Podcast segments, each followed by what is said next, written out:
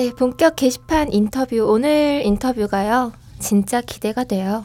아재 세 분 모셔가지고 평균 연령대가 아주 굉장히 높아졌습니다. 정말요, 정말로 기대되는 거예요. 냄새가 나요? 네, 퍼그맨님 네. 소개해 주시죠. 예, 오늘은 게시판 쓰는 분들이 바로 이해하지는 못할 그런 분들을 모셨기 때문에 음. 예, 약간 좀 부연 설명을 해가면서 해야 될 것 같아요. 네. 예, 먼저 두 분인데요. 네. 첫 번째 분입니다.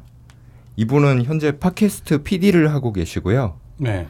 노동자 관점의 회사 생활을 주제로 한다고 하는데 네. 의외로 지금 스타트업 씨이오로 계세요. 음. 네, 과연 노동자 입장에서 회사 생활을 다룰 수 있을지 심히 의심되는 부분인데요. 아, 본인은 사용자인데. 아. 아, 예. 네. 그리고 나이는 칠십이 년생이세요. 음... 형이네. 아, 여기 안 그래도 좀 네. 써주셨어요. 네. 얼핏 듣기로는 너브리 편집장님이 고등학교를 경동 나왔다고 하는데 바로 건너편에 용문 나왔다고. 아, 그렇군요, 용문. 예. 네. 그래서 도남동에서 용문과 경동 패싸움할 때 우리 서로 만나지 않았을까 하는 얘기를 써주셨어요. 아유. 예. 그리고 게시판 이용 기간은 이천십오 년 시월 십이 일부터 쓰고 계십니다. 음. 음, 그리고 자개보다 클럽 네. 활동을 많이 하세요, 이분은. 네. 그래서 각종 라디오, 팟캐스트 클럽이 있죠. 네. 그쪽에서 많이 게시물을 남기시고 자개에는 열다섯 개밖에 글을 안 쓰셨어요. 음. 예, 말씀을 하시기로는 학계 가기 위해서 불알까지 걸었는데도 학계를 안 보내가지고 네. 섭섭하다고 하시는데 네. 아마 그것 때문에 삐져가지고 이렇게 클럽 쪽을 도시는 거 아닌가 음. 싶어요. 그 밖에 추가로 말씀을 해주시고 싶은 게 자신이 만드는 팟캐스트 좀 많이 들어달라고. 음. 예, 딴 게이들이 와서 난장판을 치는 그런 팟캐스트가 됐으면 좋겠고 음. 삼 년 동안 비가 오나 눈이 오나 바람이 부나 꼬박꼬박 업로드했는데 네. 많은 분들이 오질 않아서 네. 꼭 얘기를 해야겠다고 하시네요. 음. 예, 본개방 출연에 목적이 방송 홍보에 있음이 노골적으로 느껴지는 일단 이분 일 번 게스트고요. 네. 네. 예, 그다음 이 번 게스트. 네. 이분은 직업이 경영 컨설턴트예요. 컨설턴트예요. 네. 오늘 밤새고 오셔가지고 네. 멍하시죠? 네, 네, 뭐라 뭐라 요구 안 할게 내가. 고생했으니까 이제. 음. 예, 그리고 나이는 밝히지 않아 주셨어요. 아, 네. 왜죠? 네. 많으니까 그러겠지 뭐. 그냥 딱 보면 나이를 말씀하면 안 될 것 같아요. 아. 지금 자기에는 글을 하나도 안 쓰셨어요. 음. 그런데 음. 딴지일보 가입 기간은 이천십이 년부터로 찍혀 있어요. 음. 사실 그 전부터 활동하셨었죠. 예, 네. 사실 해킹 당하기 전부터 네. 지금 보면은 이천십일 년부터 기사가 올라오고 계신데 네. 사실 그보다 더 앞선 날짜로도 기사가 있는데 그게 해킹해서 복원하느라 다 이천십일 년으로 찍혀 있는 걸로 보이고요. 음. 그렇죠. 저도 그때 예. 그 해킹 사고 이후로는 그때 가입이 된 거니까. 네. 네. 뭐 그건 어쩔 수 없는 거죠. 네. 네, 이분은 필진이십니다. 음. 가장 반응이 좋았던 기사는요, 게시물이 아니고 펜텍의 몰락이라고 음. 써주신 글이에요. 네. 근데 이게 안타깝게도 거기서 펜텍을 보내는 투로 이렇게 써주셨는데 네. 다시 예 부활했죠, 펜텍은. 음. 그래서 되게 민망해하실 것 같아요. 네. 그리고 가장 욕먹었던 게시물은 가난 특집 그대도 나와갔다면이라고 해주셨는데 네. 제가 욕먹었다고 하고 들어가봤는데 비추가 하나도 없어요. 네. 예, 원래 이렇게 비추가 없이 언제나 꾸준히 컨설팅 일지와 워홀 생각이라는 글을 올려주신 이 번 게스트고요. 네. 예. 지금 우리 쪽에서 쓰시는 닉네임을 이제 공개해야 될 것 같은데 일 번 게스트는 우리들의 하나도 안 궁금하니까 빨리 말해. 두 분 소개가 처음이라 그래요. 한 분 소개하면 됐었는데 예 너랑 방송하면은 여기 무슨 목욕탕이요 오는 기분이야. 오 하면서 네, 네 우리들의 회사 사용법님과 워크홀릭님 나와주셨습니다. 네, 네 반갑습니다. 네, 우리들의 회사 사용법님은 아니잖아요. 요, 요다님이잖아요. 요다님. 제 닉네임이 우리들의 회사 사용법을 홍보하기 위해서 만든 거고. 아, 그렇죠. 어, 원래 네. 방송명은 요다. 요다님이시죠. 네, 원래는 요다님이지만 그 우리들의 회사 사용법이라는 방송명을 이제 예, 예. 아이디로 사용하고 예. 계시는 거잖아요. 예. 예. 우왕하죠, 우왕. 워크홀릭님이랑. 우왕. 예. 알겠습니다. 아, 맞다. 우왕. 우왕 안 하는 거잖아 지금. 이 부잖아. 야, 너 아무리 밤을 샜다고 해도 이 부 때도 사람들이 원하더라고요. 이렇게 게스트 닉네임 얘기하면 우왕. 야, 그 사람도 할 말 없었고 그런 거야. 뭘 우왕이 좋아. 아, 이 부 시작부터 퇴근하고 싶다. 네, 오늘도 어쨌거나 저희가 그 저번 주에도 그 방송 사정상 이제 인터뷰를 먼저 했었거든요. 그 네. 정청래 전 의원하고 한 지금 이 시간쯤에 했었어요. 그리고 이번 주에도 뭐 두 분 요다님하고 워크홀릭님하고 음. 두 분하고 또 먼저 인터뷰를 먼저 지금 녹음을 하고 이제 또 일부를 뒤에 녹음하는 그런 상황이 됐거든요. 왜냐하면 이제 두 분 스케줄 때문에. 네. 예. 오늘 어떻게 뭐 서울 일이 있어 갖고 올라오신 건가요, 워크홀릭님은? 아니요, 저는 오늘 일정 하나 뺐습니다. 아, 저희 녹음 때문에 그냥 예. 맞춰 주신 거구만요. 음. 예. 두 분이 요즘 최근에 그 뭐 같이 하는 방송들을 최근에 들은 적이 있어요. 특히 딴지에서 발생했던 근로기준법 위반 문제 예. 그거 가지고 이제 두 분이 하는 방송을 들었었거든요. 좋은 말씀 많이 있더라고요. 원래 처음에 팔월 달에 터지면 터져서 네. 곧바로 하자 그랬는데 네. 워크홀릭님이 한텀 쉬어가자고 얘기를 하셔서 네. 한텀 쉬어가는 좀 있다가 작성을 한 거죠. 네. 사과하면 다 나오고 그러면서요. 네. 뭐 저희 저야 방송을 들었지만 뭐 다른 분들 중에는 이제 안 들으신 분들도 있으니까. 일단 그 부분에 대해서 한번 종합적으로 한번 진단을 한번 들어봤으면 좋겠어요. 뭐 간단하게라도.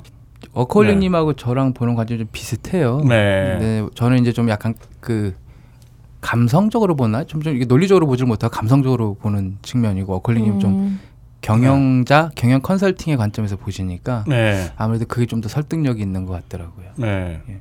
그럼 일단 그럼 워크홀릭님한테 먼저 여쭤볼게요. 어떻게 해야 되나요, 단지 앞으로?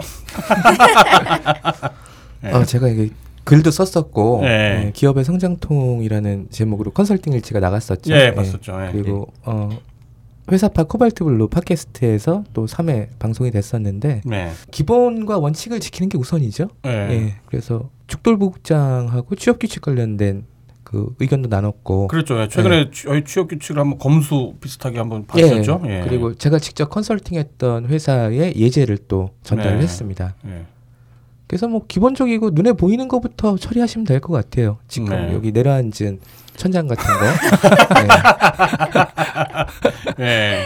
그 뭐 국가의 법령이니까 네. 그 안전보건 교육은 꼭 하게 돼 있거든요, 회사에서. 네. 네. 네. 그래서 그 교육하시기 전에 저런 걸 다 수리를 하고 나서 음. 직원들하고 교육을 하고 어 뭐 연간 일에 피, 필요하다면은 법이 원하는 것보다 더 많은 횟수의 교육을 할 거다. 네. 이렇게 얘기를 해야지.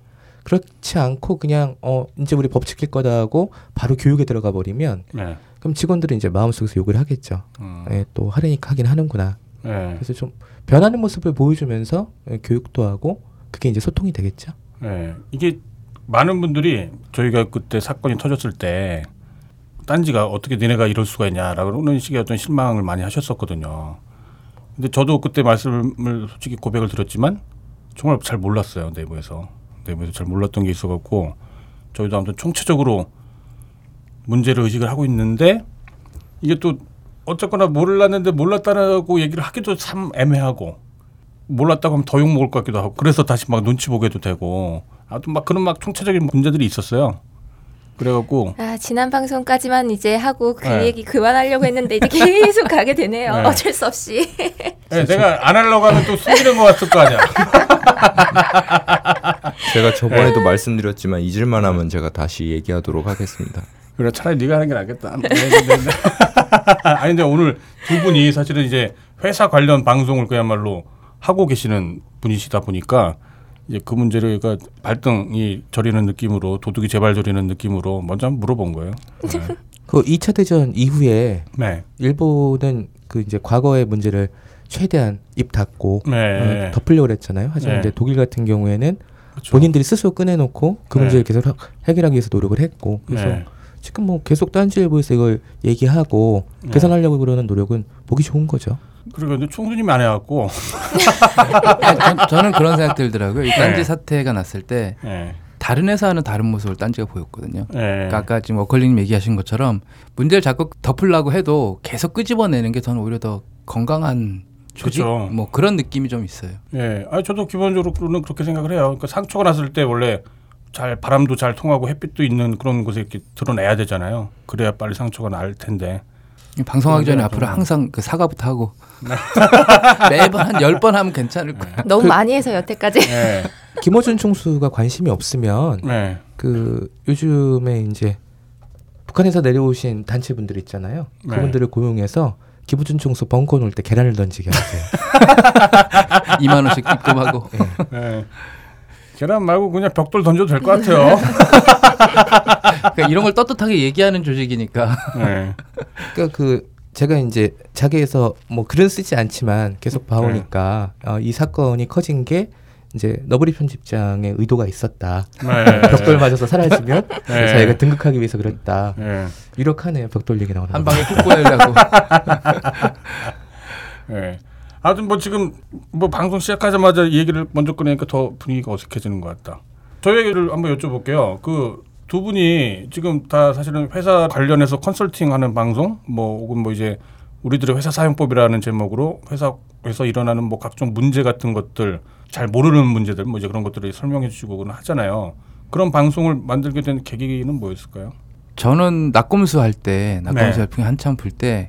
야, 이 열풍에 발 좀 한번 담가야 되겠다는 생각을 했었어요. 네, 네. 왜냐면 이게 워낙 이제 대세가 될 거라는 생각을 하고 있어서 네. 물론 나꼼수 이전에 팟캐스트가 좀 중요한 컨텐츠로 작용할까라는 생각을 해가지고 네. 무언가 이렇게 하려고 했는데 평상시에 정치나 시사 쪽에 관심이 많아서 그쪽으로 하려고 보니까 너무 시장이 격화돼 있고 음. 그러다가 우연히 이제 회사에 대한 이야기 한번 해볼까라는 생각을 했는데 네.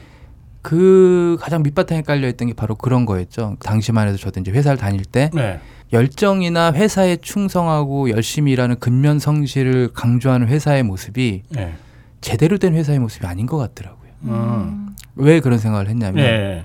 어차피 회사라는 게 나한테 무슨 의미가 있는가 생각해보면 네. 결국 행복해지려고 하는 거잖아요. 그쵸. 회사 다니는 것도. 네, 사람의 모든 행동, 뭐 생각은 다 행복해지기 위한 그렇죠. 어떤 뭐 일련의 그런 것들이겠죠. 예, 예. 네. 근데 회사를 다니면서 내가 힘들고 불행해진다면 네. 회사의 의미가 달라지는데 네.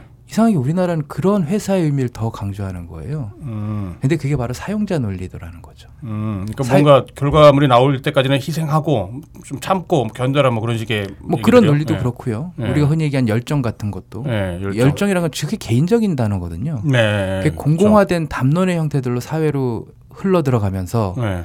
열정페이나 이런 것들을 강요하게 하고 네. 누군가 희생을 강요하는 분위기가 곧 누가 제일 그런 분위기를 반기나 봤더니 사용자들이 반기겠더라고요. 그렇죠. 열정 같은 소리 하고 있네라는 국가 영화도 있었죠. 예, 예. 예. 그러니까 그런 사용자 논리를 한번 노동자 논리로 전환시켜서 하는 이야기를 해보고 싶다라는 예. 생각에서 방송을 처음 시작을 했죠.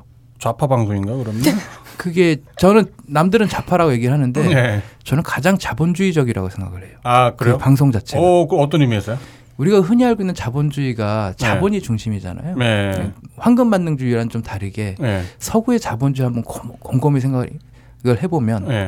결국 자본이라는 게 사람의 행복을 위한 네. 그 사람의 자아실현이라든가 삶의 방향성 뭐 네. 이런 것들을 제대로 도와주기 위해서 자본이 필요한 거라 생각을 하거든요. 네. 그렇기 때문에 자본주의적인 관점에서 노동자의 입장에서 볼 때 자본주의란 어떤 것인가에 대한 이야기를 하는 게 바로 제 방송의 가장 밑바닥에 깔린 이야기일 수 있어요. 음. 아 그러면 뭐 사용자와 노동자 간의 어떤 뭐 공존 같은 거를 지행하는 그쵸? 건가 예, 예. 보네요. 그러니까 제가 네. 그걸 왜 그 경 절감을 했던 경우가 예전에 엠비에이를 제가 졸업을 했는데 네.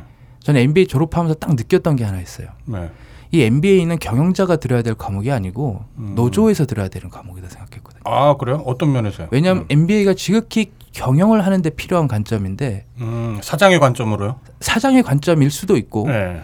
경영을 바라보는 관점 네. 그러니까 주변 환경이라든가 경영 환경, 사회 정치 문화 환경 이런 것들을 얘기하는 관점인데 네. 오히려 그것들은 노조가 알고 있어야 돼요. 음. 왜냐하면 사장은 그 부분에 대해서 지시만 하거든요. 네. 체화를 하, 본인만 하고 지시만 하니까 제대로 안 돌아가는데 네. 노조가 경영 환경이나 회사의 환경, 회사의 상황을 안다면 네. 사장과 같이 더 협력해서 네. 회사를 더 잘 되게 만들 수 있는 요소들이 되게 많거든요. 아, 그러니까 각자 현명한 판단을 할 수 있을 테니까. 그렇죠. 예. 네. 어떤 우리 흔히 얘기한 조직 이기주의 관점에서 봤을 때 네. 노조와 회사, 그러니까 노동자와 사용자가 적절하게 연대를 하고 협력을 하면 회사는 더 잘 될 수 있는 방향성이 되게 많아요. 아, 근데 우리는 여태까지 그걸 일방적인 노동자의 희생으로만 얘기를 했죠. 네. 어떻게 보면 가장 자본주의적인 이야기가 바로 제 방송일 수 있습니다. 아 무슨 말씀인지 알 것 같아요. 예전에 그 이제 민중은 뭐 개돼지 같다. 예, 뭐 이제 예. 그런 얘기가 나왔을 때 그때 아마 진중권 씨가 그런 얘기를 했을 거예요. 그 트위터에다가 이제 그 재벌들은 사실은 이제 개돼지에 기생하고 있는 기생충들인데. 아 조정래 씨가 했습니다. 소설가. 아 조정래 씨가 했나? 예. 아 그랬나? 진중권도 했던 것 같은데. 너 아니면 너 씨 너 있다. 못 믿겠네. 진중권 같은데. 어쨌거나. 찾아봐야지. 네, 아무튼 그랬어요. 그 그러니까 뭐 개돼지라고 했던 거는 이제 그 지적 어떤 능력 같은 거를 아마 뭐 이렇게 의심해서 했던 말 같은데 사실은 많은 뭐 소위 재벌들 뭐 우리나라의 뭐 일 퍼센트들 상위 계급들이 사실은 또 이제 그 개돼지의 틈에 기생을 하고 있는 기생충들이다. 예. 뭐 이제 그렇게 얘기를 했기 때문에 물론 이건 굉장히 감정적인 표현인 거고 이제 그야말로 숙주와 뭐 그 기생충 간의 관계라고 치면 이게 공존을 해야 되는 거잖아요. 그러니까 누가 숙주고 누가 기생충인지 저도 뭐 정확히 딱 잘라 말하기는 어려운데 그 회사 환경, 뭐 노동자와 사용자의 관계도 역시 어쨌거나 그 공존의 관계가 아닐까 뭐 그런 생각이 좀 들긴 하네요. 그래서 이제 방송을 만들기 시작했고요. 네. 그 전문적인 이야기를 하려다 보니까 네. 뭐 제 역량도 한계가 있고 네. 그러다 이제 워크홀릭님 만나서 이제 네. 지금 이 딴지 사태나 이런 회사의 전반적인 이야기들을 네. 하다 보니 최종적인 네. 목표는 그런 겁니다. 그러니까 회사에 관련된 백과사전 같은 방송. 음. 저희 딴지 사태 터졌을 때 나름 쾌재를 부르셨겠어요? 아, 전 속으로 쾌재를 불렀죠. 아싸 이거 글을 다 캡처해놔서 모아둬야 되나 생각을 했었어요. 그 좀 방송 좀 듣는 청취자 좀 많이 늘었나요? 예, 좀 늘긴 늘었는데요. 네. 생각만큼 많이 늘지는 않았고요. 네. 그러니까 사람들이 뭐랄까요, 약간 깊은 이야기 그런 얘기를 좀 안 들으려고 하는 특성도 좀 있는 것 같아요. 근데 음.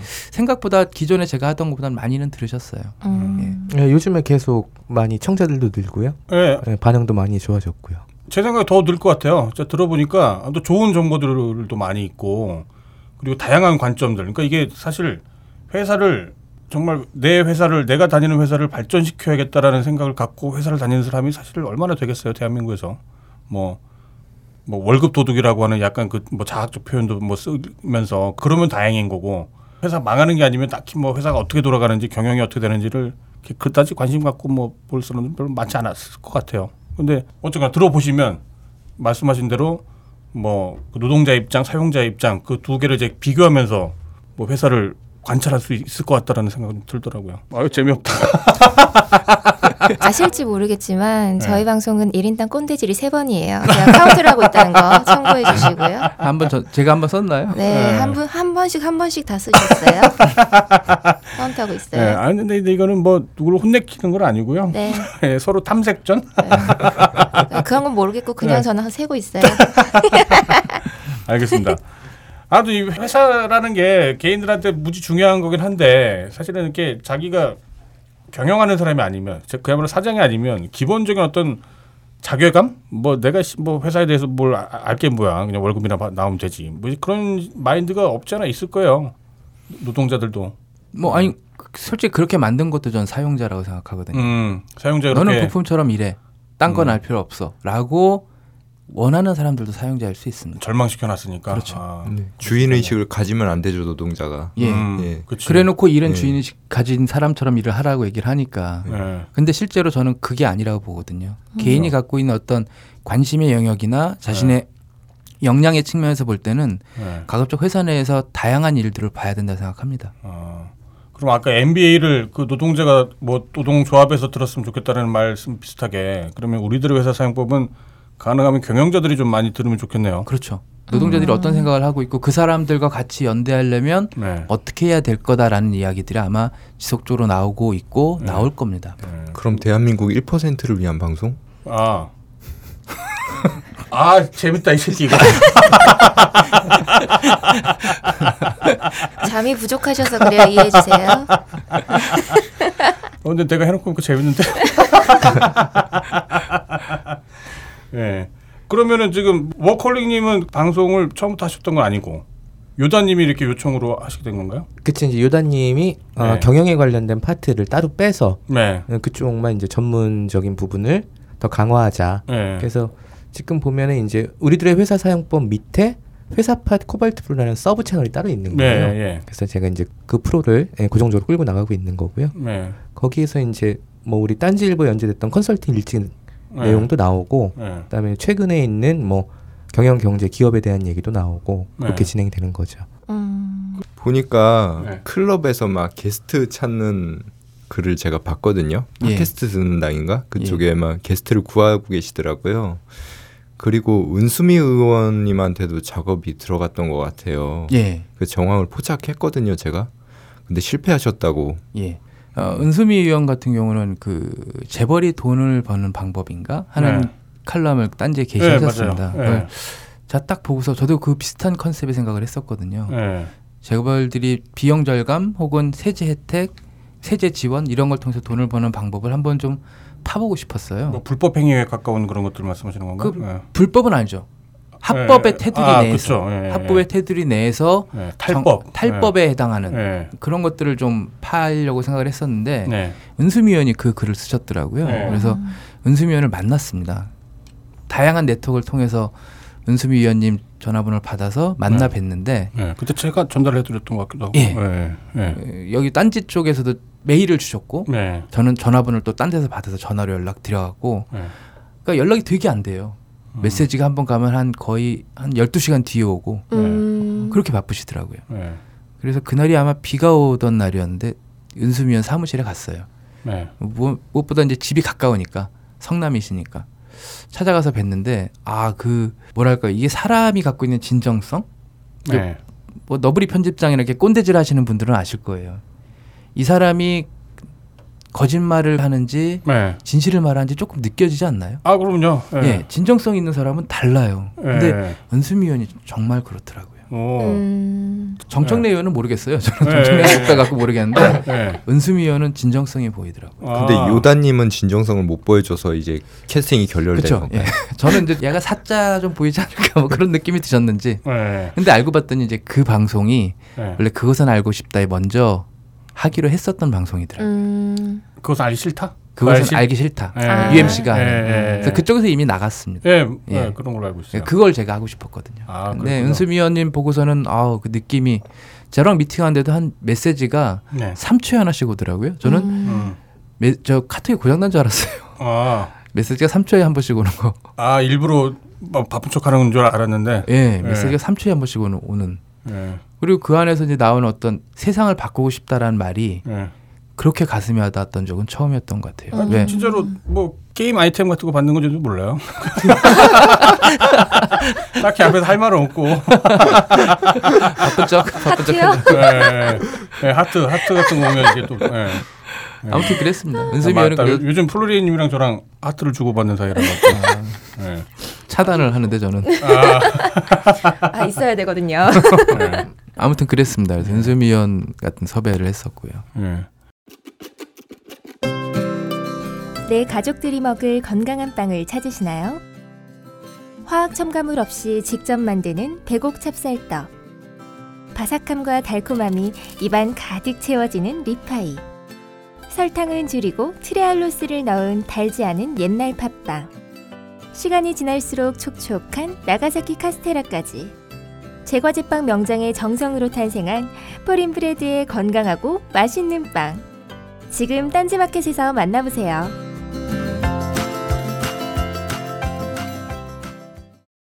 보니까 최근에 보면 무슨 발칸반도를 또 갔다 오신 것 같던데? 아드님이랑? 아, 아들하고요. 네. 올, 올 설 때 갔다 왔죠. 구정 때.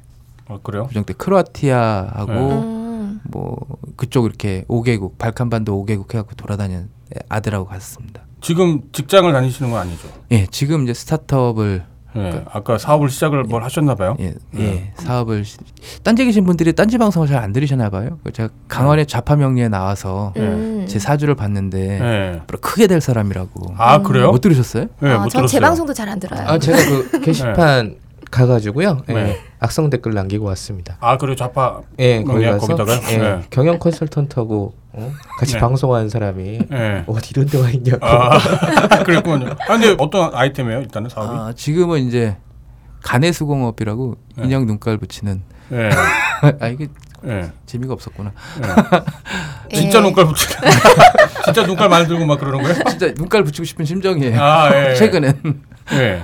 그 이스라엘하고 제가 비즈니스를 계속 했었어요. 회사 다닐 때. 아. 그 이스라엘 스타트업에서 나오는 제품들을 한국에 수입하려고 하는 일을 하고 있고. 아, 그렇군요. 네, 지금 네. 이제 보안 제품, 사이버 사이버 보안 쪽 관련된 제품을 수입하려고 네. 준비하고 진행하고 있습니다. 아, 그런 건 개인이 구입하는 게 아니라 어떤 뭐 회사나 뭐 그런 데서 구입할 만한 건가요? 예, 그렇죠. 일반 아. 뭐 기업들도 구입 구매할 수 있는 제품들로. 네. 몇 가지 제품 지금 선정을 해놓고 진행을 하고 있어요. 아, 그래요? 예. 딴지 마켓에 입점되거나 그럴 가능성은 별로 없는 건가요? 한번 찾아보려고 해요. 아, 그래요? 딴지 마켓에 입점될 만한 무슨 네. 그런 거 네. 한번 찾아보겠습니다. 음. 보안 장비 한번 팔아보세요. 아니, 돈만 된다면 그냥 언론사 편집장이 보안 장비 팔고 다니면 참 그것 저희... 때문에 편집장을 유지하시는 거예요. 불쌍해 보이려고. 네. 그렇죠. 딴지의 이거부터가 되게 기형적이죠. 제가 지금 한 십오 년 가까이 편집장 생활을 하는데, 아, 십오 년 아니구나, 한 십삼 년 편집장 생활을 하는데 그 중에 한 오 년이 영업 생활이었거든요. 오 년도 넘었지. 네. 아무튼 예전에 저희가 그런 적도 있었어 갖고. 그러면은 그 사업은 지금 직원을 두고 지금 하시는 건가요? 아니죠. 혼자 저, 예, 일 인 아니, 사업으로. 예. 음. 지금 현재 하고 있고 좀 지나면 직원을 타야겠죠. 네. 그럼 그 이전에 했었던 일들은 어떤 일들이셨어요? 어, 저 연구소에서 저는 개발 기획 쪽 일을 했었습니다. 개발요? 개발 기획. 개발 기획. 예. 아, 그렇군요. 백, 그러면은 직장을 그만두신지는 지금 얼마나? 이제 일 년이 넘었죠. 아, 예. 일 년 전까지도 그러면 계속 회사를 다녔던 거고요? 그러면 예. 예전에 우리들의 회사 사용법은 회사를 다니면서 예. 아, 방송을 만드셨던 예. 거고? 주로 이제 밤에 주로 편집을 했는데 요새 이제 낮에 편집을 하죠. 음. 아, 그렇군요. 느낌이 좀 다르실 것 같아요. 직접 이제 회사라는 걸 운영을 하시면서 방송을 할 때랑 그 전이랑 많이 좀 느낌이 다르실 것 같은데.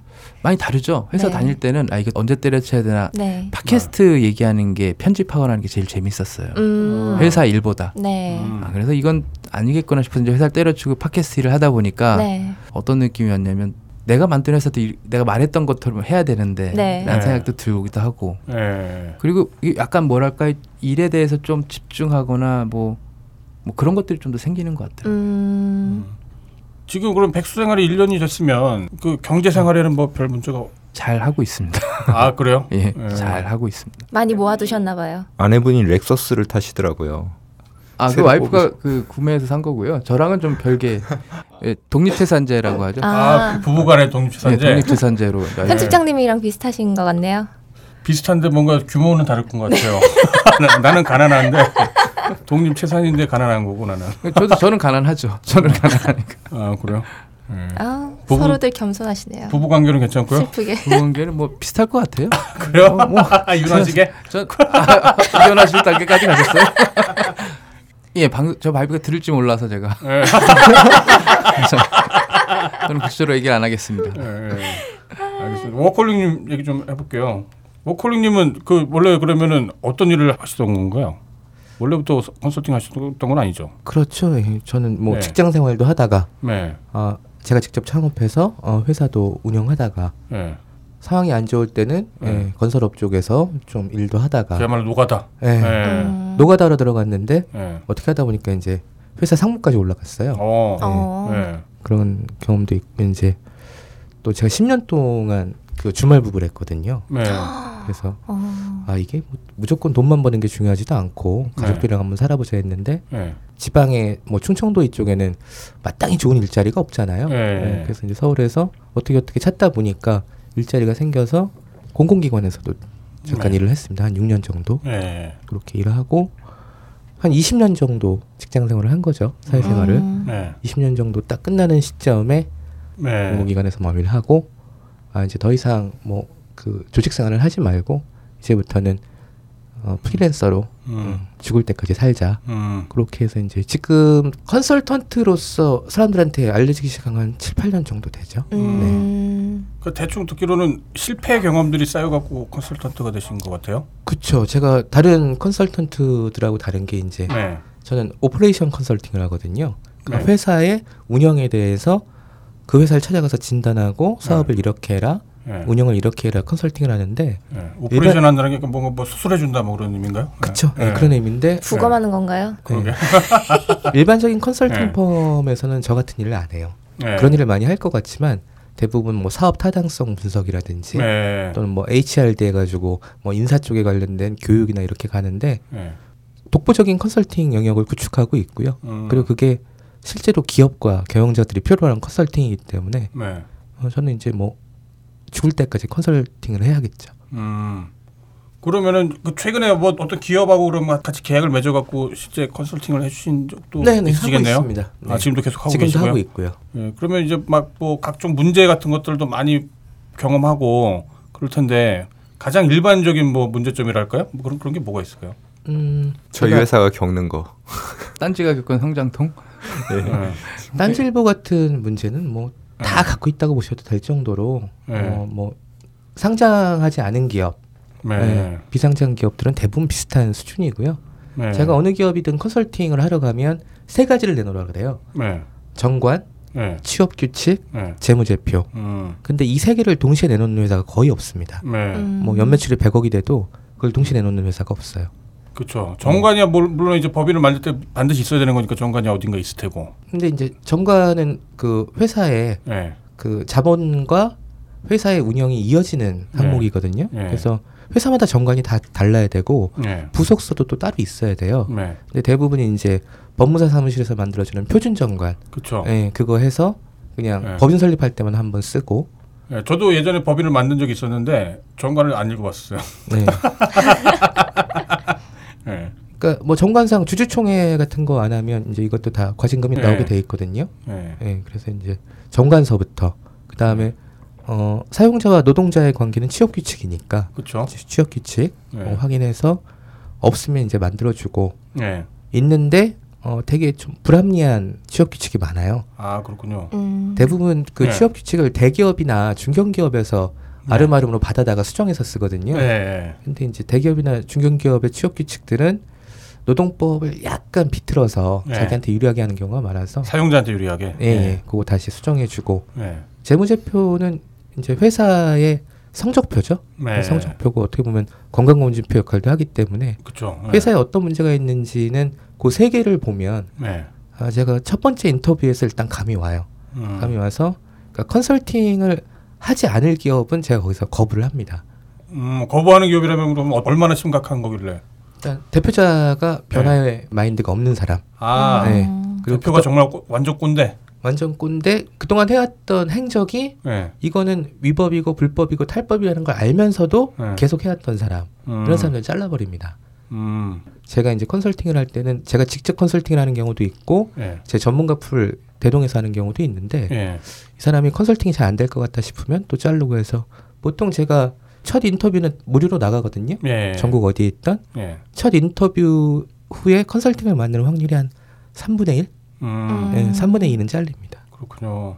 잘린다라는 게 그야말로 그 대표가 그냥 나는 컨설팅 안 받겠다 그런 식으로 거부한다라는 말씀인가요? 제가 거부하죠. 아 본인이? 네. 아 그래요? 인터뷰를 요청할 정도면 컨설팅 받고 싶은 거거든요. 네. 그런데 네. 컨설팅을 해보면 그러다 보면 이제 제가 실제로 전달하고 싶은 지식이나 이런 컨설팅을 못해요. 음, 음, 변화의 그럼, 가능성이 보이시는 분에게만 이제 네. 일을 받아서 하시는 네. 건 거죠. 그런 분들을 컨설팅하게 되면 네. 뭐 돈이 아까워서 하게 되면 어떤 일이 생기냐면 뭐 단란주점 가자, 네. 골프 치자 뭐 이러는데 저는 그런 거 좋아하지도 않고 네. 그게 경영의 중요한 요소로 생각하지 않거든요. 네. 그래서 그런 것 때문에 시간도 소모하고 네. 정신적으로도 피곤하고 그래서 그 뭐 컨설팅 자체가 또 악용될 수도 있겠네요. 그렇죠. 네. 제 이름을 팔아서 네. 네, 이런 컨설팅이 나왔으니까 네. 뭐 이렇게 할 수도 있고 그쪽에서 또 요구도 하죠. 이런 식으로 해달라. 음. 음, 그러니까 뭐 예를 들어서 인사 같은 경우에는 회사의 방향은 그거예요. 직원들을 잘라야 되는데 네. 경영 컨설턴트의 진단 결과가 직원들을 해고하는 게 맞다. 객관적으로 이렇게 결과가 네. 나왔다. 네. 네. 그래서 이제 제가 그런 컨설팅을 안 하죠. 아, 그 음. 대개의 그 우리나라 대형 컨설팅 펌 맥킨지라든가 네. 뭐 보스턴이라든가 이런 대형 컨설팅 펌들의 네. 컨설팅 범위가 경영진이나 의사결정하는 합리적인 그 근거로 쓰이는 경우가 되게 많아요. 네. 예를 들어 신규 사업을 해야 된다. 그럼 이 컨설팅 펌들이 와서 이런 신규 사업을 하는 게 좋다. 그러니까 네. 해라. 그럼 사장은 저렇게 나왔으니까 해야 된다. 혹은 음. 구조조정해야 된다라고 의견이 나면 저렇게 나왔으니까 구조조정해야 된다라는 식의 경영 합리화의 근거로 쓰이는 경우가 되게 많습니다. 권위자의 말을 그냥 의지하는 음. 그런 식으로. 그러니까 권위자의 네. 의견을 합리화시켜주는 네. 도구로 네. 컨설팅 펌들이 하는 일들이 되게 많죠. 음. 돈은 기업에서 주잖아요. 네. 네. 기업에서 그러니까 주죠. 기업에 맞출 수밖에 없고 의리될 수밖에 없거든요. 네. 근데 이제 저는 뭐 돈 많이 안 벌어도 좋으니까 네. 잘라버리는 거죠. 마치 저기 최근에 서울대병원의 병원 진단서를 그치. 받는 것처럼. 예, 예. 국가가 예. 이 컨설팅이란 업무 영역이 사용자 관점과 교묘하게 맞닿아 있습니다. 예. 제가 이제 워크홀릭님과 같이 이야기를 진행하고 글을 보면서 느꼈던 게 예. 물론 워크홀릭님 섭외하게 된 몇 가지 요인인데 그 중에 하나가 관점 자체가 상당히 합리적이고 합법적이고 예. 어떻게 보면 노동자 친화적인 부분들도 있기 때문에 이제 섭외를 한 거거든요. 예. 인간적이시죠, 굉장히. 예. 예. 제가 이거를 하는데 아무나 섭외할 수는 없어요. 예. 진짜. 음. 어, 예. 제 하다못해 변호사나 변리사나 이런 사람들도 그 사람이 어떤 관점을 갖고 있는가가 되게 중요합니다. 저한테는 네. 방송을 진행하는데 네. 그래서 솔직히 게스트 섭외하기가 힘들어요. 음. 게스트 섭외한다 섭외한다 하면서도 근데 이제 워크홀릭 같은 경우는 그런 관점 자체가 저랑 좀 일단 코드가 맞았고 네. 말씀하시는 대로 딴지일보 사태 나면서 저랑 이제 얘기했던 것들 쭉 들어보면 네. 비슷한 회사에 대한 얘기들 하실 때 상당히 저도 공감하는 내용들이 많았거든요. 네. 그러니까 관점 자체가 일반 컨설팅 하시는 분들의 관점하고 좀 많이 다릅니다. 그러니까, 네. 그러니까 컨설팅이 되게 뜬구름 잡는 식의 얘기들을 많이 하는데요. 네. 워크홀릭님은 좀 디테일하고 실무적인 얘기들을 많이 하세요. 음. 그게 실제로 사용자나 회사에 다니는 사람들한테는 필요한 얘기거든요. 그걸 이제 제가 이제 팟캐스트로 끄집어내는 거죠. 음. 빨아먹는 거죠, 제가. 그러니까 뭐 노동 친화적이다, 뭐 이제 그런 말씀도 음. 해주고 그랬는데 이게 저는 저런 생각이 들더라고요. 그냥 합리적인 방향으로 쭉 모순 없이 가다 보면 그게 결국에는 노동 친화적으로 가게 될 수밖에 없고 노동자 친화적으로, 예. 혹은 뭐 되게 인간적으로 그렇게 갈 수밖에 없다라는 게 제 생각이에요. 그러니까 합리적으로 판단하다 보면 이거 이렇게 합리적인 판단, 어떤 컨설팅을 만든다는 게 마치 그 무슨 그 매출을 실적 올리는 것만 이제 사람들이 생각하곤 하는데, 그러려면 이제 그런 환경을 구축을 해야 될 테고, 사람들한테 막 동기도 부여를 해줘야 될 테고, 그런 종합적인 걸 다 따져보면 결국 합리적인 게 인간적인 거고, 또 인간적인 게 또 매출에도 기여가 되고, 뭐 그러지 않을까 싶은 생각이 드네요. 그런데 저는 개인적으로 지난 회사에서 이렇게 사장님하고 같이 다니면서 다른 회사 사장들을 만나볼 기회가 있었어요. 네. 그러면은 하나같이 느끼는 게 이 사람들이 합리적인 판단은 하려고 하거든요. 네. 근데 시야가 되게 좁아져 있더라고요, 하나같이. 아. 음, 그렇죠. 네. 아. 그래서 아, 저 사람들은 머리도 좋고 네. 그 의사 결정도 잘할 수 있는 사람인데 네. 어떻게 저렇게 창업을 하면은 저렇게 시야가 좁아져 있을까 보니까. 시야가 좁아진다는 게 어떤 의미인가? 막 급급해야 한다, 뭐 그런 건가요? 그렇죠. 네. 왜냐하면은 거의 빚을 지고 있으니까. 아. 예. 단기적인 실적, 돈. 아. 예. 예. 그건 거의 어쩔 수 없지 않을까요? 그 정말 당장에 뭐 내일이 월급날인데 줄 돈은 없고 막 그래버리면 막 급급해하는 건 어쩔 수가 없을 것 같긴 한데. 본인 얘기시죠? 제 얘기 아니에요. 이거 왜 그러세요? 총수님 얘기, 총수님. 그래서 그 네. 얘기를 들으면서 미국이 진짜 네. 부러웠어요. 그렇게 네. 기업에 비전이 있다 싶으면 그렇게 투자가 잘 된다고 네. 돈 걱정 없이 사업을 할 수 있다는 그런 환경이 되게 부러웠더라고요. 그럼 어떻게 생각하지? 이건 굉장히 뭐 딜레마일 것 같은데? 네. 일단 그 뭐 기업가를 교육시키고 기업가를 바꾸는 건 어, 컨설턴트가 할 수 있는데 네. 이제 사회 환경이 좀 바뀌어야죠. 지금 네. 버그맨님이 얘기했던 뭐 미국이 부러웠다 이거는 네. 뭐 크게 두 가지 정도만 얘기를 하면 어, 미국 같은 경우에는 그 중소 벤처 기업들한테 네. 국가가 해결해야 될 기술 요소들을 매년 발표해요. 네. 그럼 거기에 기업들이 와서 제안서를 냅니다. 네. 제안서를 내서 그 기업이 어, 그 기술을 잘 개발을 하면 네. 국가에서 그걸 전량 사줘요. 아, 내가 할 수 있다 막 네. 신청을 하면 네. 네. 기술 검토를 해서 네. 그러면 일, 일감을 주는 거네요. 네. 네. 일감도 주고 기업은 안정적으로 성장을 하죠. 네. 우리나라 조달청 같은 게 그런 걸 못해요. 네. 근데 어, 이천팔 년도 키코 사태 때 네. 이명박 대통령 특별 지시로 네. 조달청이 그런 시스템을 발표를 합니다. 그렇게 하겠다. 어. 어, 개뻥이었죠. 예. 그 다음에는 어, 예. 다시 한 거 하나도 없고 네. 그다음에 또 한 가지는 투자가 잘 된다는 얘기를 했는데 네. 우리나라 같은 경우에는 투자를 할 수 있는 주체는 은행, 네. 그다음에 정부, 뭐 벤처 캐피탈 이런 네. 금융권인데 어, 은행 같은 경우에는 자기가 기업을 평가할 수 있는 능력이 없어요. 음. 그래서 이 회사에 투자를 해도 되는지 빌려줘도 되는지를 평가를 못하니까 네. 기술보증기금이나 신용보증기금에 의지하게 되거든요. 네. 근데 기술보증이나 시조, 신용보증기금도 한계가 있는 게 은행은 각 지점별로 지점이 있어 지점에서 그 지역의 상권이나 여러 가지를 알 수 있잖아요. 네. 그러다 보니까 기보나 신모 같은 경우는 거의 뭐 백분율 지표, 그 다음에 평가 시스템이라고 소프트웨어가 있는데 네. 거기 그냥 데이터를 입력해서 나오는 거로 점수를 빼거든요. 네. 그러다 보니까 되게 후진적이죠. 그래서 음. 은행은 욕 많이 먹어야 되고요. 네. 그다음에 이제 벤처 캐피탈이라는 투자 그 전문 기관들이 네. 국민의 정부 김대중 대통령님 당시에 우리가 막 벤처 투자가 어마어마했었어요. 네, 그렇죠. 네. 네. 그때 딴지도 사실은 네. 네. 네. 그렇죠. 저도 네. 그때 뭐 벤처 한가운데 있었고, 근데 한 이천이 년쯤 되니까 그게 뭐 버블이었다 그러면 그렇죠. 꺼지잖아요. 그렇죠. 딴지도 그때쯤에 네. 망하기 시작했죠. 그 이후로 투자가 전혀 안 됐단 말이에요. 네. 그러면 그때 그 이제 뭐 아이비라고 하고 벤처 캐피탈을 하는 브이씨 쪽에서 네. 우리의 실패를 어, 다시 하면 안 되겠다는 생각으로 다시 평가 시스템도 만들고 투자하는 방법도 연구를 했어야 되잖아요. 네. 근데 그렇게 안 하고 두 가지 방법을 찾아요. 이제 영화라든지 연극, 공연 같은 단타성으로 네. 할 수 있는 네. 빨리 뭔가 네. 결과를 볼 수 있는 것들. 네. 그 다음에 정부의 모태펀드를 갖다가 네. 그걸 갖다 투자 재원으로 씁니다. 그러니까 정부에서 어, 천억을 주면 네. 벤처캐피탈은 거기다 백억 더해가지고 그걸 네. 돌리거든요. 네. 그러니까 실제로 벤처캐피탈이나 아이비라는 얘기를 들을 수 있을 정도의 시스템도 안 돼 있고 능력도 네. 후져요. 네. 네. 그래서 그런 차이가 있기 때문에 이건 뭐 정권 교체하고 뭐하고 해도 한 오 년은 걸릴 일이에요. 그러, 그러겠네요. 근데 얘기 듣다 보니까 생각나는 게 이게 막 요즘에 무슨 뭐 청년 창업이니 막 그런 것도 뭐 마치 이게 창업이라는 게 해볼 만한 일인 것처럼 막 추천도 하고 그러잖아요. 네. 근데 사실은 이게 청년이 무모하게 창업을 했다가 결국에는 월급도 제대로 못 주는 그런 악덕 사용자가 되기도 하고 그럴 거잖아요. 그렇죠. 예, 그러면 이게 어떻게 돼야 되나요? 돈을 애초부터 벌 수 있는 어떤 그런 구조가 아니면 아예 사업을 하지 않는 게 맞나요? 어, 제가 컨설팅 일지에서도 말씀드렸지만 네. 네.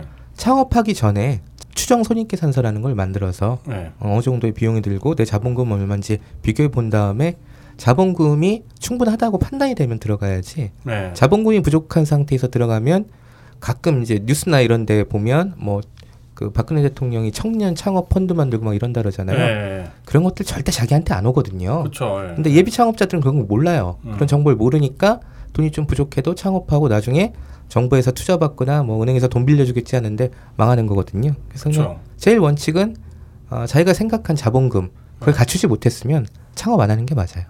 음. 그, 그러겠네요. 네. 그러면 예비 창업자들이 그 자본금 외에 또 갖춰야 될 게 있다면 뭐가 있을까요? 음, 그 옛날에 문화재청장 하셨던 유용준 네. 님이 계셨던 아는 만큼 보이고 보는 만큼 한다 그랬잖아요. 네. 네. 그래서 공부를 좀 하셔야 돼요. 음. 공부를 해야 되고 음. 어, 뭐 정보화 시대라 그러지만 이 잘못된 정보들이 되게 많이 유통되고 그쵸. 있는 네. 상황이기 때문에 뭐 제가 하는 방송이나 네, 이런 것도 좀 들어보시고 네. 네. 그게 그게 제일 키인데 우리 여태까지 그 얘기했던 그 주문했던 게 방송이 다 기승전 홍보 그리고 우리 네. 딴지일보의 이제 컨설팅 일지가 좀 있으면은 완결이 될 거거든요. 네. 네, 지금 글은 다 올라가 있는 상태고 네. 네, 컨설팅 일지 한번 쭉 읽어보시는 것만 해도 큰 도움이 될 거예요. 출판 예정에 있죠. 네, 지금 이제 최종 퇴고하고 있습니다. 언제, 아. 언제 나오나요, 그러면?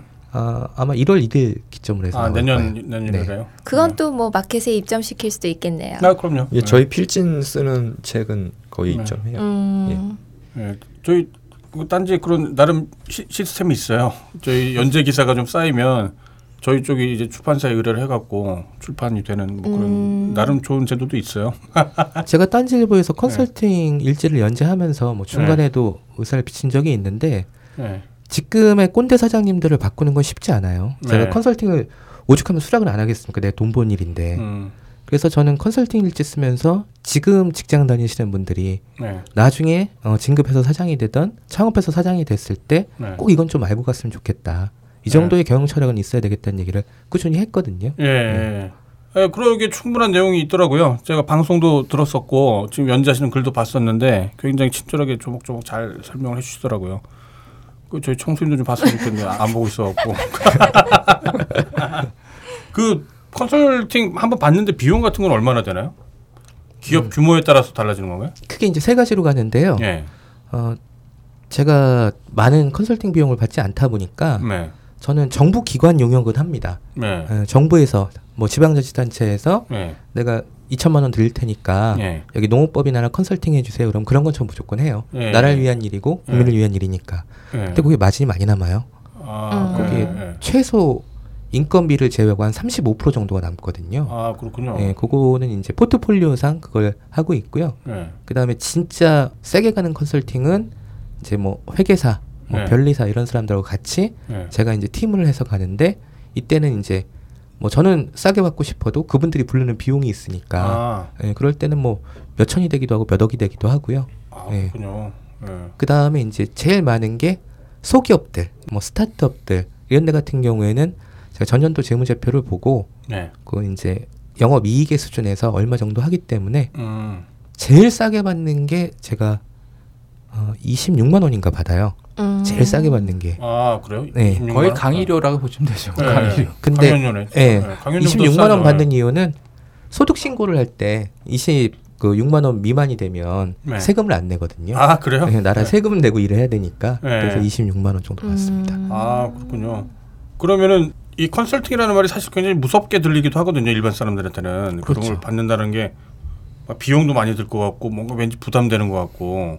그럼 저희 방송 들으시는 분들 중에 뭔가 자영업을 하신다거나 그런 분들도 그러면 컨설팅을 받으면 이렇게 도움 될 만한 게 있을까요? 그렇죠. 저는 그 일단 오퍼레이션 컨설팅이 정말 음. 효과가 좋은 부분이 음. 조직이 작을수록 바로 바뀔 수가 있거든요. 아, 탄력성이 높으니까. 예. 예. 그래서 뭐 컨설팅 받으면 돈 많이 버나 그러는데 제가 컨설팅에서 뭐 매출 두 배로 올린 케이스는 되게 많아요. 아, 그래요? 예. 소기업이고 예. 이제 시작해서 뭐 가나다를 잘 모르고 있었기 때문에 교정이 좀 바로 잘 돌아가거든요. 음. 예. 뭐 그런 분들 같은 경우에는 저는 첫 인터뷰는 네. 그냥 무조건 공짜로 가니까. 어. 근데 이제 제 마음에 들어야 돼요. 아, 그렇군요. 유다님 회사는 어때요? 아, 저희 제 회사 공개를 안 했는데 아직. 아, 그래요? 네. 지금 네. 그 워크홀릭님한테 네. 그 아이템만 간단하게 얘기하고 전혀 공개를 안 하고 있습니다. 제 사무실도 아직 안 오셨어요. 아, 그래요? 아, 컨설팅 해달라 해준다고 할까봐? 아, 그 제 저의 그 만행이 드러날까봐. 네. 아니, 매출 두 배로 올려주신다는데. 아니, 그럼 그때 가서는 해야죠. 좀 더, 좀 더 안정되게.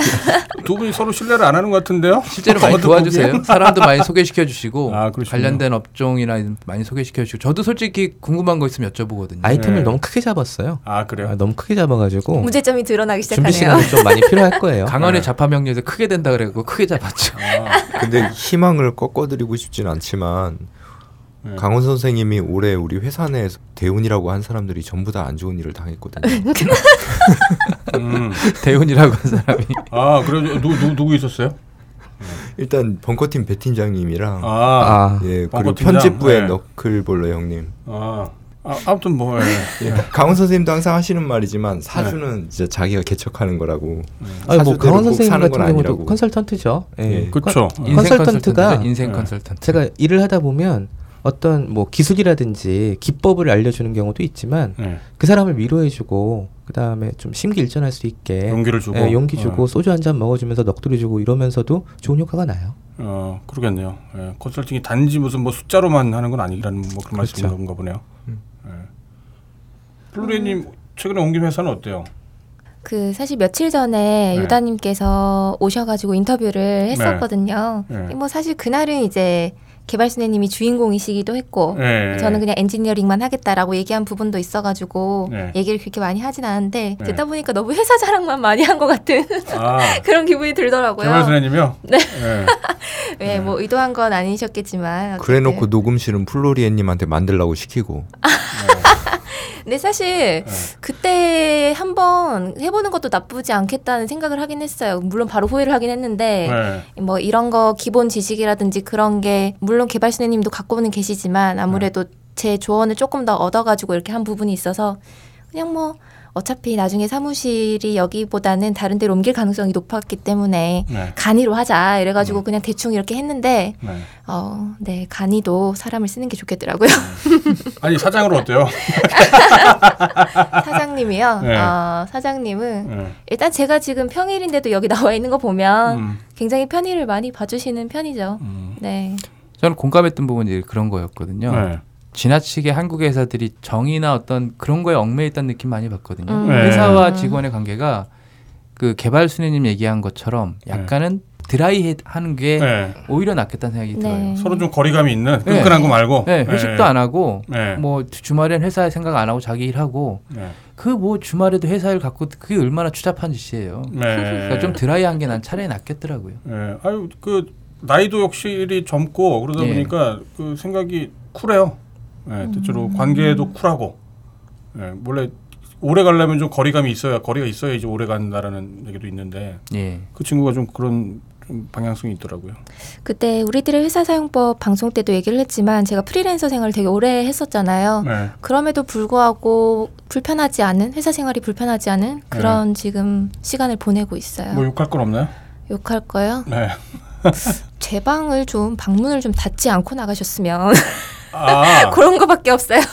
방문을 늘 닫고 나가요? 네, 답답한데 아. 환기시키고 싶은데 자꾸 아, 일부러 닫... 열어놨는데? 네, 닫고 나가시더라고요. 아, 네. 아, 게시판에도 그렇게 썼는데 계속 닫고 네. 나가시더라고요. 아.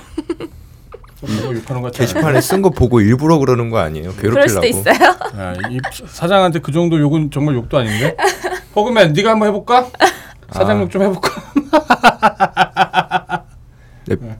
다 삐처리해야 될 것 같은데. 네. 컨설팅을 해보면 사장님들은 듣고 싶어하는 소리가 네. 어, 존경합니다라는 소리를 되게 듣고 싶어해요 직원들한테. 아~ 근데 아~ 제가 이제 가끔 술 마시면서 물어보거든요. 네. 직원들 중에 사장님을 존경한다고 했던 직원이 있느냐. 네. 전 여태까지 한 두 명 정도밖에 못 봤어요. 아 그래요? 한 천분의 이 음. 천분의 이 정도 확률. 음. 그렇죠. 존경한다라는 게 그럼 존경할 만해야 존경하는 건데 그냥 단지 직위 때문에 존경하다는 말을 듣고 싶은 거는 그거는 정말 범죄자의 심증인 거고. 되게 사장님들은 뭐 금수저가 아닌 이상은 밑에서부터 올라갔잖아요. 네. 직업인으로서 프로페셔널한 기술이나 능력을 보여줄 필요도 있고 네. 그거 더하기 인간적인 면도 또 있어야 되고 굉장히 중요하죠. 네. 그 부분이. 네. 이 두 개를 다 갖추고 있어야 되고 그게 네. 또 직원들마다 나이나 성별에 따라서 보는 시선이 다르다고요. 그렇죠. 네. 회식 안 하는 회사 욕하는 사람들 되게 많아요. 그렇죠. 음. 어떻게 이렇게 드라이하냐 사람이. 네. 어, 인간적인 관계도 있어야지. 그렇죠. 우리 마켓 팀장 네. 같은 경우는 저희도 굉장히 자주 하는 편인데 너무 술 안 먹는다고 막 뭐라고. 예전에 제약회사에서 영업을 하던 놈이랑. 그러니까 컨설팅하면서 반드시 직원들 인터뷰를 해보는 게 네. 그 사장님이 오해하고 있는 경우가 있어요. 네. 그러니까 예전에 컨설팅 하면서 어떤 직원 인터뷰를 했는데 그 직원이 회식을 안 한다는 얘기를 하더라고요. 네. 그래서 그게 왜 불만이냐. 요즘 자기 시간 갖는 거 좋아하는데 네. 제 돈으로 언제 꽃등심 한번 먹어보겠습니까. 회사에서 사줘야 먹어보는 거죠. 네, 그래서 또 다른 회사들은 네. 회식할 때 일부러 비싼 거 사주는 건데 네. 그게 다 일리가 있는 얘기거든요. 네, 그렇죠. 네. 네. 사장이란 자리가 쉬운 것만은 아니에요. 그렇죠. 욕망도 다양하고 원하는 네. 것도 워낙 뭐, 뭐 천차만별일 테니까 뭐 당연히 그러겠죠. 집에서는 어떠세요? 가족들하고는? 어, 저는 그 좀 빠르게 직장 생활을 은퇴한 거거든요. 네. 저는 이제 애들 키우고 또 집사람 뒷바라지 하려고 네. 좀 자유롭게 프리랜서 선언을 한 거고요. 집사람 뒷바라지를 한다고요? 집사람께서 뭐 지금 사업을 하시나요? 아, 맞벌이를 하는데 네. 뭐 대한민국 직장인들 다 그렇지만 노동의 강도가 세잖아요. 네. 네, 그래서 아침에 뭐 일곱 시면 나가야 되고 네. 어, 저녁에 이제 어, 여덟 시, 아홉 시에 들어오는데 네. 그 사이에는 이제 애들에 대한 공백이 생기고 네. 그리고 기본적이고 뭐 밥하고 음식하고 빨래하고 설거지하고 청소하고 네. 뭐 쓰레기 분리수거하고 장보고 막 이런 일들을 맞벌이라면서 사실 그게 잘 안 돼요. 네, 서로 미루고 네. 싸우고 네. 그러는데 네. 이제 제가 그런 부분들을 많이 해소를 하니까 네. 어, 집사람은 이제 정년까지 편하게 가겠죠. 아, 아. 이렇게 하나하나 꼽으시는 게 진짜 평소에 많이 하시니까 바로바로 실제적인 거예요. 이게 평상시 하는 걸 딱 리스트업이 되는 거지. 네. 맞아요. 그래서 일부 사람들은 저는 이제 공처가라고 트위터에서 부르는 사람들이 있는데 절대 네. 그렇지 않고 예. 네.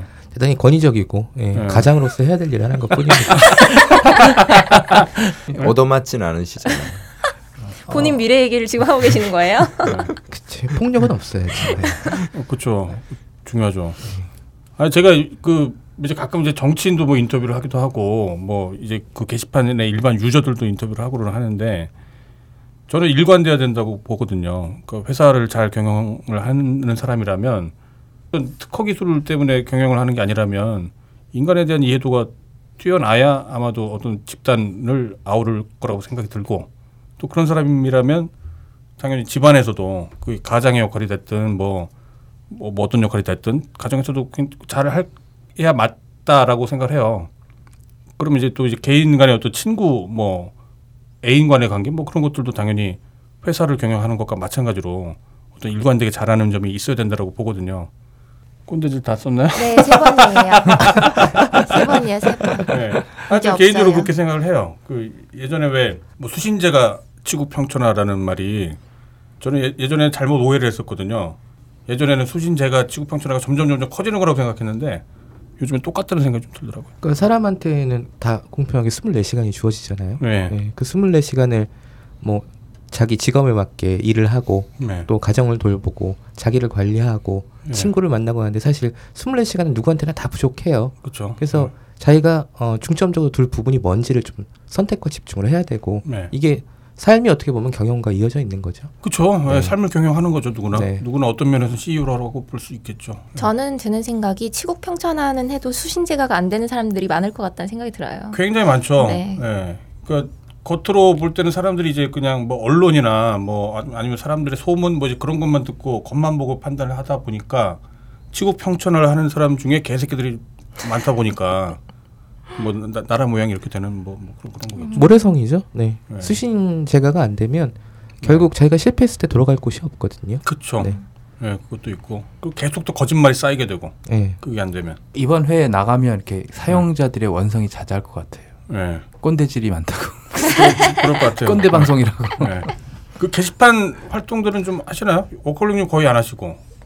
저는 아까도 말씀드렸지만 네. 선택과 집중을 해야 되니까 네. 이제 기사 쓰는 거 좀 음. 집중으로 가고 있고요. 네. 예전에는 뭐 독투 저도 독투 페인이었죠. 그렇죠? 그랬죠. 네. 네. 저도 독투 페인이었고 그다음에 하루에 트위터를 뭐 한두 개밖에 못 올릴 정도예요, 요즘에. 음. 음. 엄청 네. 바쁘시구나.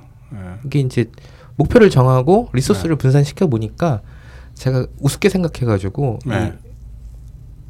가사가 쉽지가 않더라고요. 음. 네, 가정을 돌보는 게 음. 워낙 어려워서 이제 좀 더 더 능숙해져서 네. 거의 뭐 반 전업주부가 되면 좀 시간이 나지 않을까 하면서 음. 열심히 배우고 있어요 또.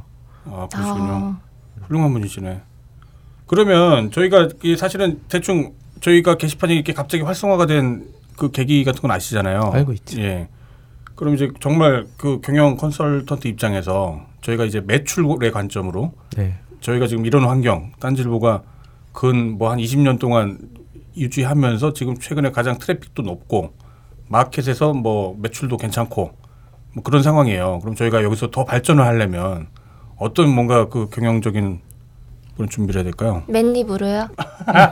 원래 처음 첫날은 무료라고 했으니까 마음에 들어야 마음에 들어야 마음에 들어야 아니 거기에 대해서는. 지금 네. 컨설팅 일지 이십삼 화 때 그때 딴지 맞춤 진단을 해주셨잖아요. 기업들이 네. 겪는 성장통이라고. 네. 거기서 진짜 회사가 해야 될 일이 다 들어있었다는 생각이 들었는데 네. 저는 진짜 공감 가는 부분이 네. 직원들을 단거리 선수처럼 뛰게 해서는 안 된다라는 음. 말이 있었어요. 네. 그러니까 이제 마라톤을 하는 것처럼 네. 좀 무조건 노력을 강조하지 말고 좀 네. 여유 있게 일하면서 네. 오랜 시간 본인 얘기 하시는 거예요 지금. 밤 안 새게 해달라고. 밤을 새고 또 첫 출근했잖아요. 또 오늘. 밤 새지 마 새끼야. 너 왜 새고 그래. 그러니까 전 그런 생각했습니다. 워크홀릭님과 저랑 좀 비슷한 공, 관점 중에 하나가 저는 저도 이제 이 정도 기업에서 생겼던 이면들이나 그 뒷단의 이야기들 전 대략은 예상을 하거든요. 왜냐하면 맞건 틀리건 유사한 일이 있었기 때문에 지금 표면적으로 그런 일이 드러난 거잖아요. 그렇죠. 네. 가장 큰 문제는 회사가 일정 정도의 수준에 오르고 돈이 벌리기 시작하고 수익이 발생을 하게 되면 네. 워크홀릭도 비슷한 생각인데 그 수익이 어떻게 쓰이고 누구에게 얼마만큼씩 어떤 식으로 쓰이고 이게 어느 정도 올라가면 내 위치가 어떻게 올라갈 거라는 게 투명하게 공표되는 게 음, 조직이 발전하는데 훨씬 더 중요해요. 예상 가능하고 뭐 예. 방송에 의하면은 뭐 기국 공신들이 어떻게 대우를 받고 뭐 이제 그런 그쵸. 것들을 봐야 된다. 제 경험은 그렇습니다. 예. 연봉이 예를 들어 예. 오천만 원 받던 사람이 일억을 받잖아요. 예. 야, 그럼 진짜 좋을 것 같다 그러잖아요. 예. 그 좋은 기분이 삼 개월밖에 안 갑니다. 음. 삼 개월 뒤에는 똑같아져요. 왜냐하면 음. 자기가 소, 하는 소비 패턴이 있기 때문에. 음. 오천만 원을 받고 자기가 좋아하는 일을 하는 게 이 사람의 삶의 만족도 훨씬 더 높거든요. 예. 이 오천만 원이 적정 생활 수준비냐 아니냐는 건 뒷부분에 놓고 예. 일단은 내가 적절한 내 삶을 유지할 수 있는 적절한 연봉을 받고 내가 좋아하는 일을 하는 게 예. 훨씬 더 만족도가 높거든요. 예, 그러겠죠. 예. 딴지에서 오래 버티신 분들이나 이런 사람들은 적어도 연봉을 못 받더라도 내 생활의 만족도 혹은 내가 생각하고 있는 것들을 통해서 다니기 때문에 이 정도의 삶을 유지해온 거예요. 그렇죠. 이제 네. 그 부분에 있어서 연봉이나 이런 처우나 복지라는 부분들을 충족을 시켜주면 네. 생산성이 훨씬 높아지고 네. 나꼼수 같은 컨텐츠가 많이 발생하게 되는 게 바로 딴지 같은 컨텐츠 그룹이 가져야 될 네. 관점이라고 보거든요. 네. 전 직원들 처우나 그런 게 개선됐으면 좋겠고요. 네. 장기 근속 연수가 짧다라는 게 개인적으로 좀 안타까웠습니다. 음. 이 부분이. 그렇죠. 장기 근속이 아마 지금 회사 남아있는 사람 중에는 제가 제일 높을 텐데 저도 이제 버티다 버티다 못해서 돈이 필요하면 나가서 다른 일을 하다가 네, 다, 다른 일을 하다가 들어오고 나가고 나갔다 들어오고 한 거를 한 서너 번 정도 저도 반복을 했었거든요. 뭐 저밖에 없었죠. 그때 남아있었던 사람들이. 그러니까 제가 글을 쓰면서 보면 음. 맨 처음에 편집을 더블리 네. 편집장님이 해주다가 네. 그 다음에 뭐 죽돌이 하다가 네. 그러다 뭐 카인이 갔다가 충영무쌍이 갔다 막 제 글을 거쳐간 기자만 해도 한두 명이 아니에요. 그렇죠. 예. 많죠. 예. 그래서 그런 거 보면서 아, 이게 좀 피로도를 좀 풀어줄 수 있는 시스템이 필요한데 예.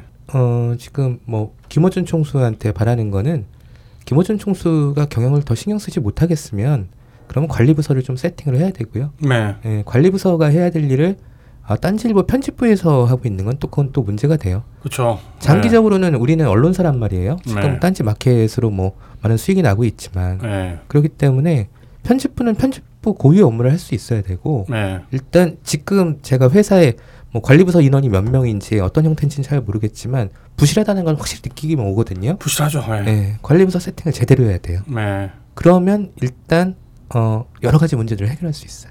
관리부서라는 건 여기서 말씀하시는 게 어떤 뭐 인사 문제랄지 뭐 노동 문제랄지 뭐 그런 것들을 총괄하는 네, 뭐, 뭐 인사팀장, 네. 어, 뭐 경영지원팀장, 네, 총무 뭐, 뭐 이런, 네, 이런 체계를 만들든가 네. 정말 자신 없으면 아예 그냥 그 월급쟁이 씨이오를 하나 두든가 음, 월급쟁이, 전문 경영인을 네, 전문 경영인은 네. 그 대신 편집국을 터치하지는 않는 방향으로 네.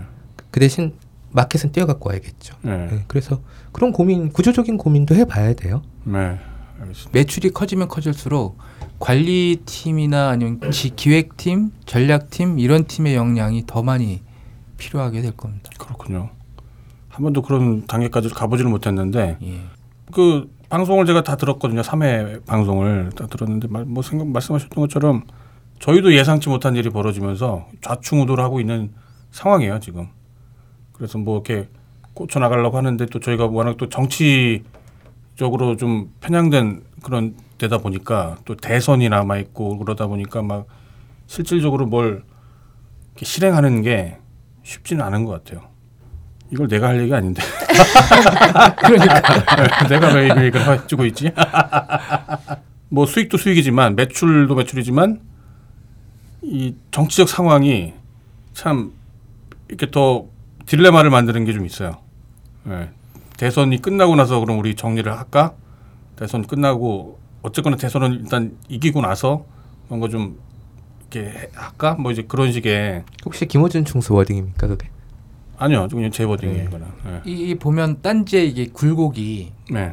정권의 흥망과 정권의 성격에 따라서 이렇게 굴곡이 있잖아요. 네, 그랬었죠. 네. 장기적으로 보면 네. 기업의 경영 환경은 영속성이 중요하지 않습니까? 네, 네. 정권과 상관없는 일정한 사이클을 가져갈 만한 무언가가 만들어져야 되는데 그 중에 하나가 딴지 마켓일 거라 생각하고 네. 그것들을 관리해 나갈 어떤 역량이 있어야 정권의 부침에 상관없이 딴지가 영속할 수 있겠다는 생각이 좀 들더라고요. 그러니까 이게 어떤 시기적인 문제가 아니고 네. 팀장도 그렇고 뭐 본부장도 그렇고 최고경영자 사장도 그렇고 어, 가장 잘못된 행동 중에 하나가 지금 당장은 할 수 없다라는 네. 결론을 내리고 뒤로 미루는 거거든요. 네. 제일 쉬워요. 네. 박근혜 정권이 전작권 안 하는 것처럼. 그렇죠. 네, 우리가 네. 정치인들을 욕하면서 우리 조직 내에서는 그렇게 행동하는 경우가 있거든요. 네. 그래서 그냥 어, 다른 거 생각하지 말고 에프용지 꺼내서 당장 해야 될 일 리스트를 쭉 써보고 도저히 안 되는 거 뒤로 빼고 지금 당장이라도 쓰인 게 있다면 딱 한 개만이라도 하겠다. 음. 이런 식으로 좀 체질을 바꿔나가야 돼요. 음, 실천이 네. 중요하다고 그런 그렇죠. 말씀이겠네요. 네. 네. 분명히 지금 당장 할 수 있는 건 있어요. 네. 뭐 저거 도라이바로 다시 박아버릴 수도 있는 거고 무너진 천장. 그렇죠. 당장 할 수 있는 거 한 개부터 되게 해야 거슬리나 되고. 네. 네. 그리고 그게 그 일을 해줘야 될 사람이 저는 이제 경영진의 관리부서가 필요하다. 관리부서는 그런 일을 하려고 있는 거거든요. 네. 그러니까 워크홀릭 입장에서는 이게 뭐 거슬린다기보다 이게 누가 봐도 안 고치고 이러는 걸 보니 관리가 안 되고 있다라는 걸 꿰신 것 같아요. 그러니까 여기서 네. 방송 끝나면 퍼그맨 기자는 편집하러 갈 거고 네. 그 다음에 편집장님은 또 뭐 회의나 아니면 네. 또 마켓 업체 또 찾아가야 될 거고 네. 저거 하고 있을 사람이 없잖아요. 그쵸. 그러니까 네. 저거 한다는 게 꽤 중요한 일이거든요. 네. 그러니까 이제 뭐 사람을 뽑던 네. 저런 걸 잘 외주를 줄 수 있는 사람을 하나를 두던 네. 네. 그런 게 필요하다는 거죠. 음. 맞는 말씀인 것 같아요. 네. 이게 왜냐면은 이게 또 지금 뭐 어제 그랬던 게 아니라 몇 달 됐거든요. 그러니까 저는 저걸 딱 보고 저 네. 내려와 있는 천장 옆으로 퍼그맨 기자 가는데 네. 가다가 목에서 네. 피가 났어. 네. 근데 또 파상풍이 왔네. 네. 설마 그런 게 상상이 되는 거예요. 아. 기업을 경영하는 뭐 최고 경영자나 아니면 그 밑에 있는 관리자들은 항상 미래를 예측해야 되는데 음. 미래를 어떻게 예측해야 되냐면은 잘 풀리는 건 어차피 운이니까 네. 잘 안 될 걸 예측해서 그런 문제점들을 없애버려야 돼요. 아, 사고가 나거나 문제가 네. 될 만한 것들을 제거해야 된다. 네. 네. 맞는 말씀. 그러니까 과다한 상상 같지만 네. 아니 간단한 거니까 그런 과다한 일을 안 나게 바꿔버릴 수 있잖아요. 그렇죠. 예. 그게 뭐 보안 안보의 그 가장 첫 그 그렇죠. 자세겠죠. 예. 예. 음, 세 분 다 다 쓰셨어요? 네. 네. 아니 이게 저희가 이제 개인적인 얘기를 하는 게 아니라 저희 회사에 대해서 이게 참 저도 아이러니한 뭐가 있어요. 이게 회사가 문제점도 많고 뭐 나름 자랑스러운 면? 뭐 그런 면도 많이 있고 저도 나름 자부심을 갖고 다녔던 회사였기 때문에 이런 문제점들이 있을 때 이게 그 저의 개인적인 딜레마가 있죠. 예. 내가 내 스스로 뭔가 역사를 부정하는 듯한 그런 슬픈 마음이 들 때도 있고 이게 또 어쨌거나 제가 그 씨이오는 또 아니다 보니까 그렇죠. 제가 결정을 해서 또 뭘 이렇게 실행을 할 수 없는 부분에서 어떤 무기력감도 좀 있고 좀 저한테는 좀 양면적인 좀 면이 좀 있죠. 그만해야겠다 얘기. 우울해진다 또. 네. 눈물이 많으셔서 울지도 몰라요. 아니 뭐 이런 얘기로 울, 울진 않을 건데요. 회사는 아무튼 같이 사람들이 모여 있는 거기 때문에 이게 회사가 조직이라는 조직의 어떤 조직 논리가 있겠지만 기본적으로는 어쨌거나 사람들이 다 모여서 만들어갖고 잘 살아보려고 서로 행복하게 살아보려고 각자 역할을 나누고. 그래서 그 역할 내에서 최대한의 어떤 결과를 추구하려고 하고 그러면 또 뭐 같이 그걸 또 뭐 과실을 나누기도 하고 저는 그냥 간단하게 생각하면 회사라는 것도 본질이 그걸 거라고 생각을 하거든요. 예, 조직이 커지면서 지금 저희 딴지도 뭔가 과도기가 있는 거는 분명히 보여요. 네. 성장하는 단계에서 일어난 문제라서 네. 추락하는 단계였다면 뭐 저는 와가지고 소주 한잔 사고 그냥 위로를 하고 말았을 텐데 네. 분명히 성장하는 단계니까 이건 성장통이고 그리고 또 딴지일보는 좀 특수한 게 어, 기업들이 소비자와 갖고 있는 그 유대관계, 네. 소비자가 갖고 있는 로열티가 되게 중요하거든요. 그렇죠. 네. 어, 뭐 대표적으로 항상 할리데이비슨을 예를 많이 드는데 네. 회사 로고를 문신으로 새겨갖고 다니는 고객들이 대단한 거잖아요. 네. 네. 근데 우리는 네. 또 딴개가 있고 딴지스들이 있으니까 네. 또 그걸 자부심 가져도 되고요. 네. 또 그게 우리가 항상 기댈 수 있는, 기댈 네. 수 있는 넉넉한 백이 되는 거죠. 근데 이게 가장 조심스럽죠 또. 네. 그건 절대로 고정되어 있는 게 아니기 때문에 내일 당장이라도 언제든지 버림받을 수 있는 거기 때문에 그게 또 제일 조심스럽죠. 망사이가 될까 봐. 그렇죠. 네. 망사이라고 안 되라는 법은 없죠. 네. 네. 저희가 뭔가 잘못하면 당연히 그렇게 되겠죠. 네. 그러니까 제가 아까 말씀드렸지만 미래를 네. 예측하는데 리스크를 예측한다는 면에서 네. 이런 생각을 했다는 게 되게 중요한 거죠. 그렇죠. 네. 네. 아, 그러니까 저는 사실 이 뭐 컨설턴트 계나 뭐 그런 경영 관련하고는 잘 모르기 때문에 얼마나 거기서 뭐 유명하신지 아니면 사람들이 좋아하는지 제가 잘 모르고 그 어쩌고 제가 그냥 듣고 그동안 뭐 글을 보고 했던 관점에서 보면은 어쩌고 굉장히 합리적이고 인간적이고 그러시다 보니까 뭐 여기 저희 방송 들으시는 분들 중에도 뭐 처음에는 무료래요. 무료라니까. 네. 꼭 뭐 네. 마켓이나 무슨 뭐 피부 관리 시술 같은 거 받는 아, 그런 느낌. 딴지 마켓에 입점을 시킬까요? 아, 아 그럴 수도 있죠. 예, 네, 그럴 수도 있죠. 이래 무료. 네. 아 지금 저한테 그. 쪽지 보내시고 네. 이메일 보내시고 네. 그다음에 뭐 트위터 디엠 보내시는 분들이 있는데 네. 다 답변 드립니다. 음, 네. 그렇군요. 그 사고 터지기 전에요. 네. 네. 사고 터지기 전에 궁금한 거 있으시면 연락하시고요. 네. 일단은 비용이 드는 게 아니라 서로 일단 대화를 시작해 보자는 거잖아요. 그렇죠. 예, 그렇게 네. 한번 얘기를 해서 뭐 도움을 받으면 더 좋은 거고 예, 그럴 것 같네요. 알겠습니다. 저희 뭐 이제 한 시간이 훨씬 훌쩍 넘어가 버렸는데. 끝으로 저희 그 방송 들으실 청취자분들이나 뭐 게시판 유저분들한테 하실 말씀들 한마디씩 해주시죠. 아, 제 방송 많이 들어주신 게 제일 좋고요. 네. 그것 때문에 나오신 거죠 사실. 예, 사실 그것 때문에 나왔죠 제가. 뭐 나올 일이 뭐 특별히. 네, 네. 그 방송 많이 들어주시면 좋고 네. 댓글이나 왜 댓글을 잘 안 다시더라고요 다들 음. 아직 어색하니까 네, 어색하니까 그런 걸 수도 있고 음. 뭐 정치 시사나 이런 것처럼 재미있는 거죠 깔깔대고 웃거나 하는 열광적인 컨텐츠는 아닌데 그쵸? 들으면서 네. 우울해지고 막 예 들으면서 네. 내가 회사일 생각하는 거에 회사면 됐지 여기 나와서도 회사일을 생각해야 돼라는 생각을 많이 갖고 있는데 네. 정작 발등에 불 떨어지면 찾는 가장 요긴한 컨텐츠가 될 가능성이 높습니다. 아 그럴 것 같아요. 예. 네. 그렇기 때문에 뭐 수시로 들어준 상식 차원에서도 좋고 네. 앞으로는 좀 워크홀릭님하고 제가 좀 개그감을 좀 키워서 네. 재밌게도 만들 생각을 하고 있습니다. 아니, 충분히 재밌을 것 같은데 아직 발휘가 안 되신 것 같아요. 아직 조금만 더 합을 맞추시다 보면 굉장히 재밌는 방송 나올 것 같습니다. 예, 아무튼 뭐 네. 재밌게 방송 만들어서 많이 들어주시면 더 감사드리죠. 예, 알겠습니다. 예. 그리고 워크홀릭님은 예. 뭐 제가 본격 게시판 방송인데 게시판 활동을 안 하고 있어서 좀 죄송하긴 한데요. 네. 꾸준히 보고는 있습니다. 네. 보고는 있는데 어, 뭐 시간상 좀 문제도 있고 그래서 그런 네. 거고요. 항상 관심 갖고 있고 네. 어, 저도 뭐 사실 필진이지만 딴지일보에서 글 쓰면서 올라온 필진이지 외부에서 수혈된 필진이 아니거든요. 그렇죠. 예, 네. 저도 똑같은 딴개이고 네. 그 딴개이분들 뭐 재밌고 그 정말 위트가 넘치는 것 같아요. 예. 네, 어떤 이런 사람도 많고. 달리지 마세요. 위험해요. 댓글을 달려고 그러는데 이거 정말 재밌겠다. 네. 이렇게 댓글 달아야지 하려고 하는 순간 벌써 댓글이 달리더라고요. 아, 내가 생각한 그쵸? 걸. 늙어서 네. 그래요. 늙어서. 네. 그래서 앞으로도 그냥 네. 브런치 하지 마시고요. 네. 네. 예, 오늘 나중에 감사하고요. 예, 그럼 방송 통해서 그럼 또 나중에 또 듣고 뭐 찾아뵙겠습니다. 예, 초대해 주셔서 고맙습니다. 예, 감사합니다. 감사합니다. 감사합니다. 네.